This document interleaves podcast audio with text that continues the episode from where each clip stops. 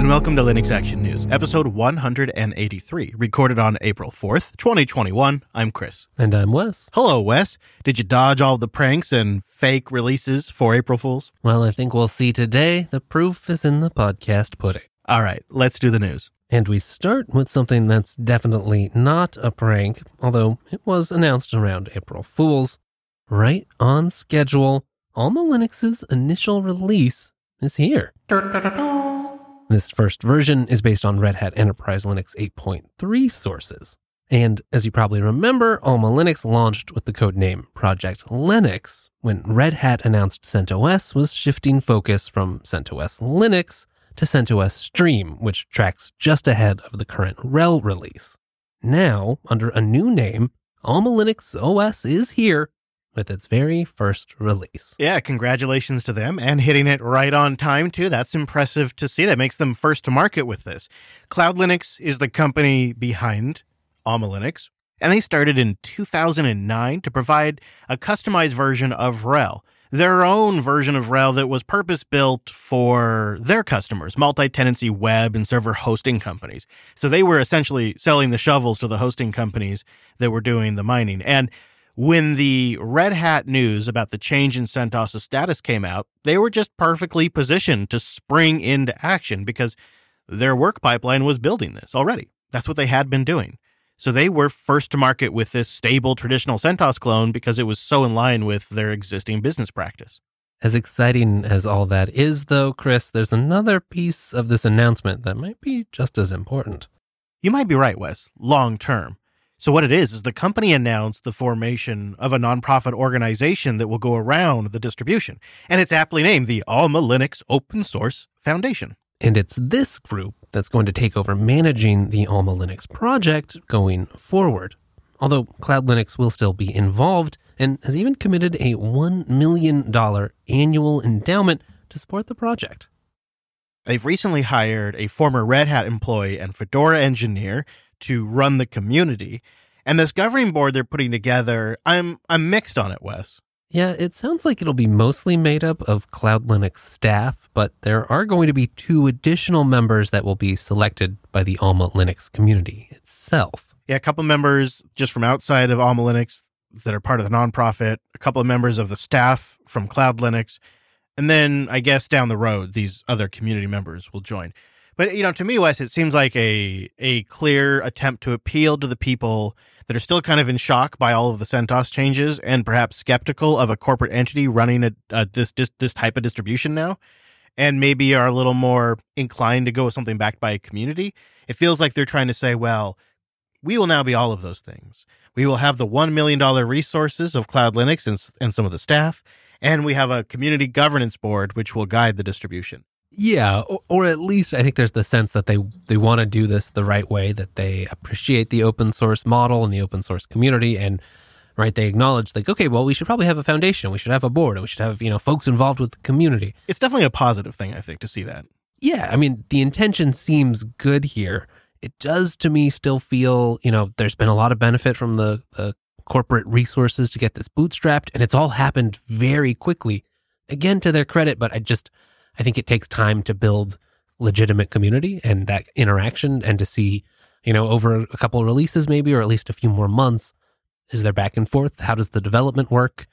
What's the nature of this this new community? Right. This is this is truly chapter one. Everything that's been before this was just like the epilogue. This is now what what is living this distribution like going forward. And it's ironic because the benchmark might actually be the least you can tell, like the less and less you can tell you're on a different distribution, the better a job they're doing. And they're trying to make it appealing to people to convert from RHEL or CentOS to them and make scripts available. And but you got to think it's a job well done when you can't tell you've switched, right? Which is kind of funny. You look at it, that's kind of funny. But I think I think they they recognize what this is.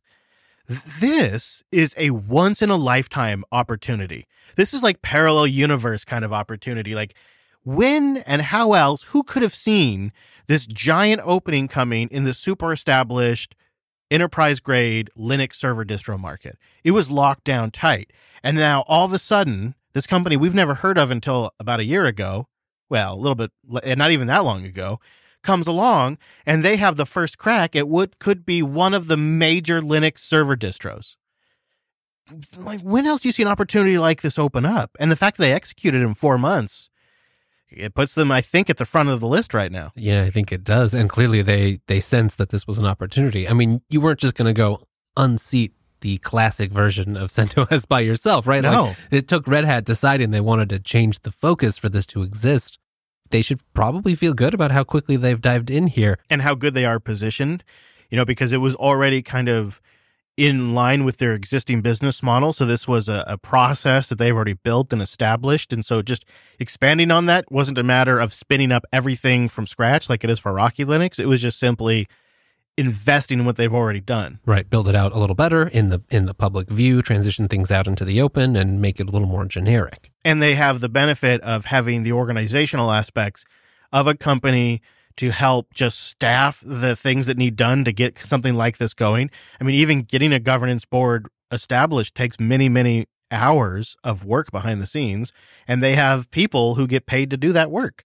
And so they're kind of giving you the promise that, or the kind of the guarantee you get by having a company with a revenue model behind it and the advantage of having community governance but it's really going to be it's going to be one of these things where we're going to have to be a year or two down the road to see how all of these different CentOS clones are contending. And if any of them have deviated much if they try to add their own value or whatever it might be that makes them different because their core value is going to be as be as close to RHEL as possible which means there's not a lot of area in there for them to offer differentiated value And of course, there's still also, you know, CentOS is is around. Stream exists. And how do you feel about this, you know, this new brand new community and foundation versus something more established like Red Hat itself? That's still up in the air. along with that is not just it's CentOS as a project, but also is this stream model perhaps a better model for servers today, especially servers where a lot of the workload is either virtualized or containerized? Maybe it makes a little more sense to go the core OS route and have a little bit more frequently updated base OS. And CentOS will provide just that, but still be a very enterprise focused distribution. So it could actually end up being perfectly usable for most people. And none of these CentOS clones ever end up picking up that many users in mass because of that. Just a wait and see.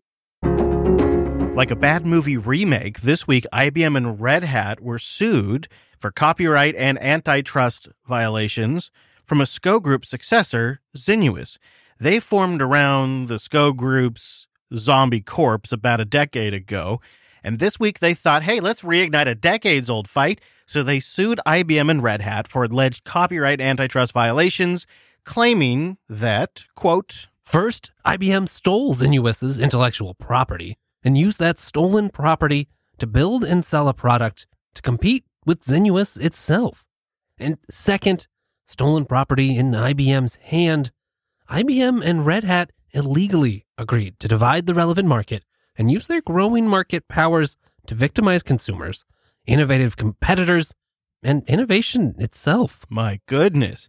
The complaint from the Virgin Islands based company further contends that after the two companies conspired in their evil boardrooms to divide the market up, IBM then did their master move and acquired Red Hat to really solidify its evil genius position.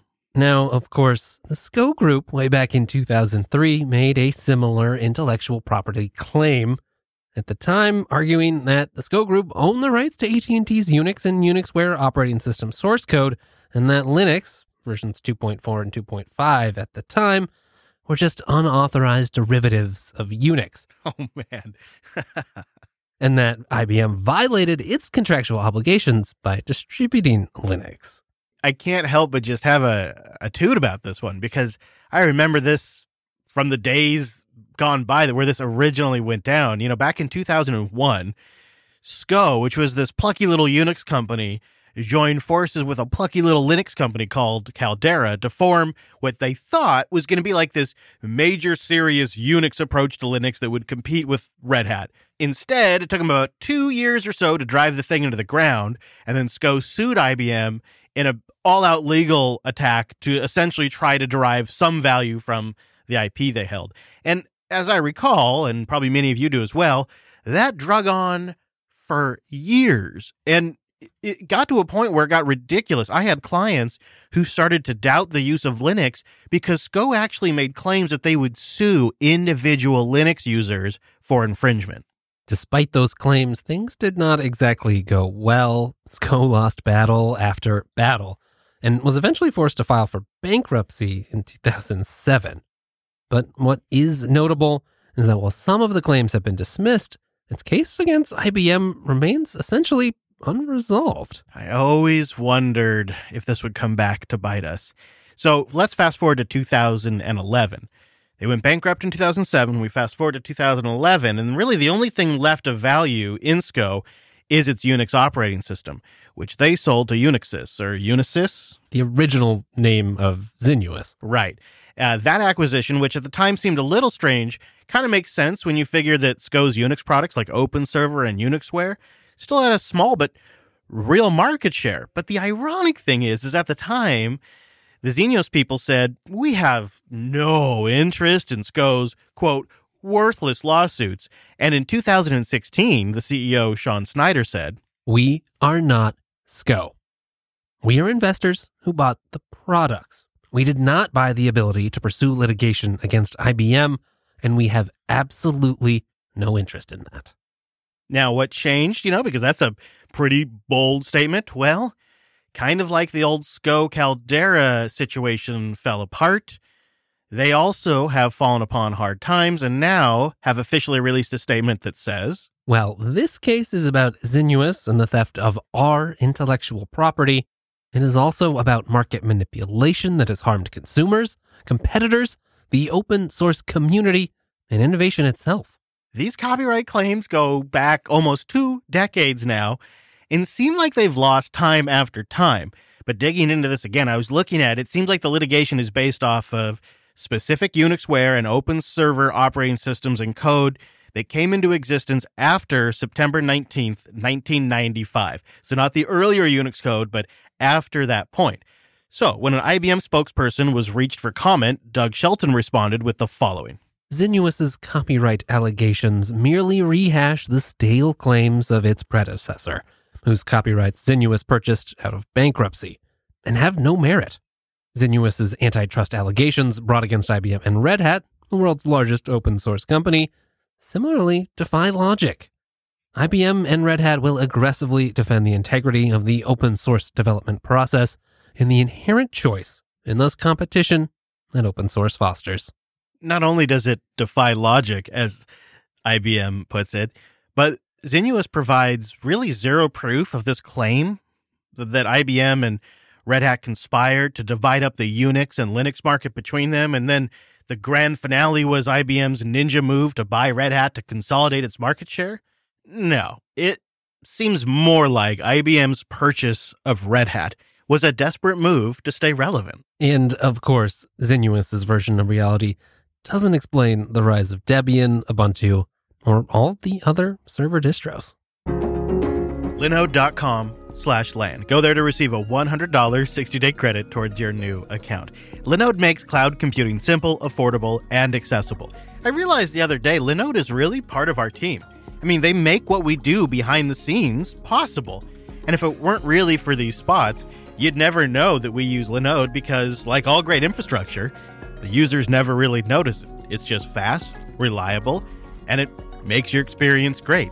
And that's one of the many reasons Linode is our favorite hosting provider. Linode is also the largest independent cloud computing provider. They've been in this since 2003 and they've got it right. They make it easy for you to give your creations their own personal space on the internet. No matter what skill level you're at or what technology stack you use, Linode can help your ideas come to life on the web. And if you run into any trouble, they have the best support. It comes with whatever level account you have one server or a whole bunch of servers. You get 24 7 customer support by phone, ticket, chat, along with hundreds of super high quality tutorials to help you get started. And Linode is easy to use while also having a powerful cloud dashboard. One of the features I love is their S3 compatible object storage. It's great for all kinds of applications. So that's why you got to go and check it out for yourself and get that $100 credit and support the show. Sign up today at linode.com slash LAN. Get that $100 60-day credit towards your new account and support the show, of course. That's linode.com slash LAN. Canonical has released a community preview of Ubuntu on Windows as a sandbox for experimenting with new features and functionality on Windows Subsystem for Linux 2. AKA the Weasel. Now, if you're not familiar, Ubuntu on Windows is normally installed via the Microsoft Store, and only LTS releases are available. Yeah, now this new preview that Canonical is cooking up is only available by a special sneaky link, which of course we have in the show notes, and it's a frequently updated build of Ubuntu that is based on 2104, which is expected to release on April 22nd. This setup is specifically more user friendly for the WSL environment, and it uses a utility called Ubuntu Weasel with many features that are experimental. And this allows Windows users to tinker with settings such as how Windows drives are mounted and other kind of text based options to make life in Weasel more satisfying. Now, Canonical said that the preview is important to match the speed of innovation in open source and test new features with the community at a faster pace. That's another way of saying we feel like this platform has a community that is large enough that wants to build applications on Ubuntu, but they want the latest Ubuntu so they can supposedly, in theory, I guess hypothetically, develop future Ubuntu applications from the Windows desktop because that's why they would need access to the development versions of Ubuntu is if they're writing applications, but they're using it via Weasel on Windows, so they're writing Linux applications on Windows for a version of Linux that hasn't been released yet. Now, maybe you're writing a server side app that you're just trying to, you know, plan ahead a little bit. Hmm. Oh, okay. Yeah, okay. That does make more sense for the server side. Although, how many servers are going to be based off of 2104? But they'll be based on future LTSs, and maybe you want to make sure you're catching up with libraries to get ahead of changes. Right. You get the kinks worked out on this system before it's close to LTS time. And then by the time it's LTS time, you have this system kind of worked out and people know how to use it. And, you know, maybe this, uh, these scripts to make it better under Weasel are even more fleshed out. Though, to your point, one feature that is eagerly awaited right now is official support for a GUI on Weasel 2. Now, last year at Build 2020 in May, a Microsoft Program Manager did say that adding Linux GUI app support is on the roadmap and that their goal is for a user to be able to run Linux GUI apps on the desktop seamlessly alongside Windows apps. We've heard little since Perhaps there will be more at this upcoming build, but what we do know is Microsoft's implementation is going to communicate with an RDP client on the Windows host. Sadly, no sign of this yet in the new Windows Community Preview, but there is an intriguing option to include legacy GUI integration, though we should note that requires a third party X server. Well, just in time, because it might be just one giant leap away from finally getting rid of RX servers, Wes, because this week NVIDIA proposed Mesa patches to support alternative generic buffer manager backends, which I read as Wayland support is nigh. Boy, oh boy, yeah, it looks like NVIDIA is finally taking the GBM route for supporting Wayland compositors with their proprietary driver. For years, NVIDIA resisting using GBM and instead proposed using an alternative called EGL streams. Now, some compositor like GNOME's Mutter did implement EGL streams, but it's been kind of only a mild success, really hit and miss, and a lot of Wayland compositors were not exactly keen to implement an NVIDIA specific solution. Yeah, they were it was like this package deal that people didn't like because they were pushing this new Unix device memory allocator interface to try to address some shortcomings of GBM. And they thought, well, maybe we could learn a few things from what we liked about EGL and bring it forward. But there really hasn't been much to report on that front. It doesn't seem like they got much traction. And without much changing now, NVIDIA, with the version 470 of their driver series, has Wayland improvements that are expected and will introduce DMA buffer passing support, which is the clearest sign yet that they are actually going the GBM route, which is exciting because that's where most of the community momentum is for this solution. We got an update when NVIDIA's James Jones, longtime contributor to Linux drivers and Wayland related efforts on their side, sent out a work in progress merge request that would allow Mesa to discover and load alternative GBM backends. And it seems like the only reason NVIDIA would be working on this GBM backend discovery and loading code was if they were planning to, perhaps already done internally, implement GBM support for their proprietary Linux driver. Yeah. Hey, this doesn't take away the need for the proprietary driver. So it's still not as simple a solution as an Intel Linux box or an AMD Radeon style system where you just boot up the system and it just works out of the box. You still have to load the NVIDIA proprietary driver here. But NVIDIA being willing to make this compromise actually, truly, for realsies, opens the door to use Wayland on the proprietary NVIDIA driver, which means by summer, end of summer ish, the classic age old problem that prevented Wayland adoption amongst a ginormous swath of the Linux population could be resolved. And it could be a problem of the past that just is no longer a problem. With this contribution and that recent uh, GPU pass through contribution, does this mean we have to hate NVIDIA less? Linux.ting.com. New year, new plans, same incredible service. And you know, a good family plan is hard to find, but not at Ting. Ting's newest Flex plan addresses this particular pain point in a very customer friendly kind of way. Add as many lines on your account as you need, it's just $10 per line. Every line has unlimited text and calls Every line shares the same pool of LTE or 5G, and you just pay $5 per gigabyte as you need. But if you need 2 gigs or 20 gigs, there's a perfect Ting plan for you. And every plan gets access to Ting's award winning customer service with nationwide LTE and 5G coverage. Plus, the thing I love the most the freedom of no contracts ever. And now Ting has three great networks to choose from. It's simple to switch to Ting. I've been on the Verizon network and it was easy to go to linux.ting.com, check my current phone. I created an account, got the plan dialed in, and then Ting sent me a SIM card that I just popped into my phone and it was active in minutes. You can do it all through their beautiful website, but if you ever need support, they're right there to help you. Cutting your phone bill in half has never been easier with Ting's mobile plans. Check out the Flex plan and much more. It's the next generation of Ting Mobile. It's here.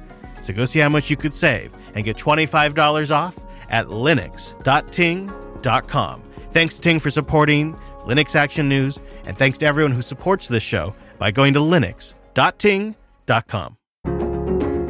Good news in GTK Town. There's a new library in the works that should be a boon to anyone looking to create a modern GNOME application. But to understand why, we need a little bit of context. For the past 20 years, GNOME has had human interface guidelines, or HIG for short, but implementing them has been a lot of manual work for application developers. And it's tricky because developers have been told, yeah, just go create a GTK application. How do you create a quote unquote GNOME looking GTK application? Elementary OS has Granite, and there are some things out there that GTK developers can use, like libhandy and a few others that have cropped up over the years, like libdazzle. But it's not really a clear signal on this is how you go create a GNOME looking and GNOME guideline following application. It just really hasn't existed. Developers have clearly needed some kind of blessed library that implements the HIG and what a standard GNOME application should look like. This new libadwaita library intends to be that missing code. It's going to be implemented as a direct GTK4 continuation and replacement of libhandy, and it's going to be developed by those same current developers. Replacement of libhandy is a big deal, and I don't think when libhandy first came along, they thought it would be this way to create standard-looking applications, but it clearly has been something that the GTK ecosystem developers have needed. Now, the library not quite ready to be used yet. There's still some fixes and remaining issues that have to be worked out. They're going to write up a migration guide and then they'll start releasing an alpha that people can target. But what's key here is that this libadwaita library is going to follow revisions of the GNOME Shell Human Interface Guideline. And it will have a release schedule that tracks with GNOME's release schedule, and each version of the library will target a specific version of GNOME, and the first stable version being released alongside GNOME 41.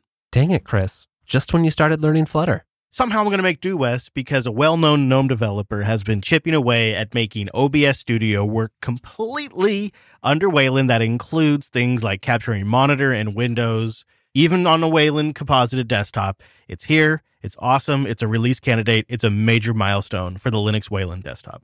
Yeah, I think this is one of those checkboxes. There's just a number of Linux users out there they need to have before they're actually ready for Wayland. And it's nice to see all the hard work that's had to go in both to the OBS project itself, but also all the plumbing underneath, things like Pipewire and portals that are required to make this not only work, but eventually be better and more secure than it could have ever been on X11.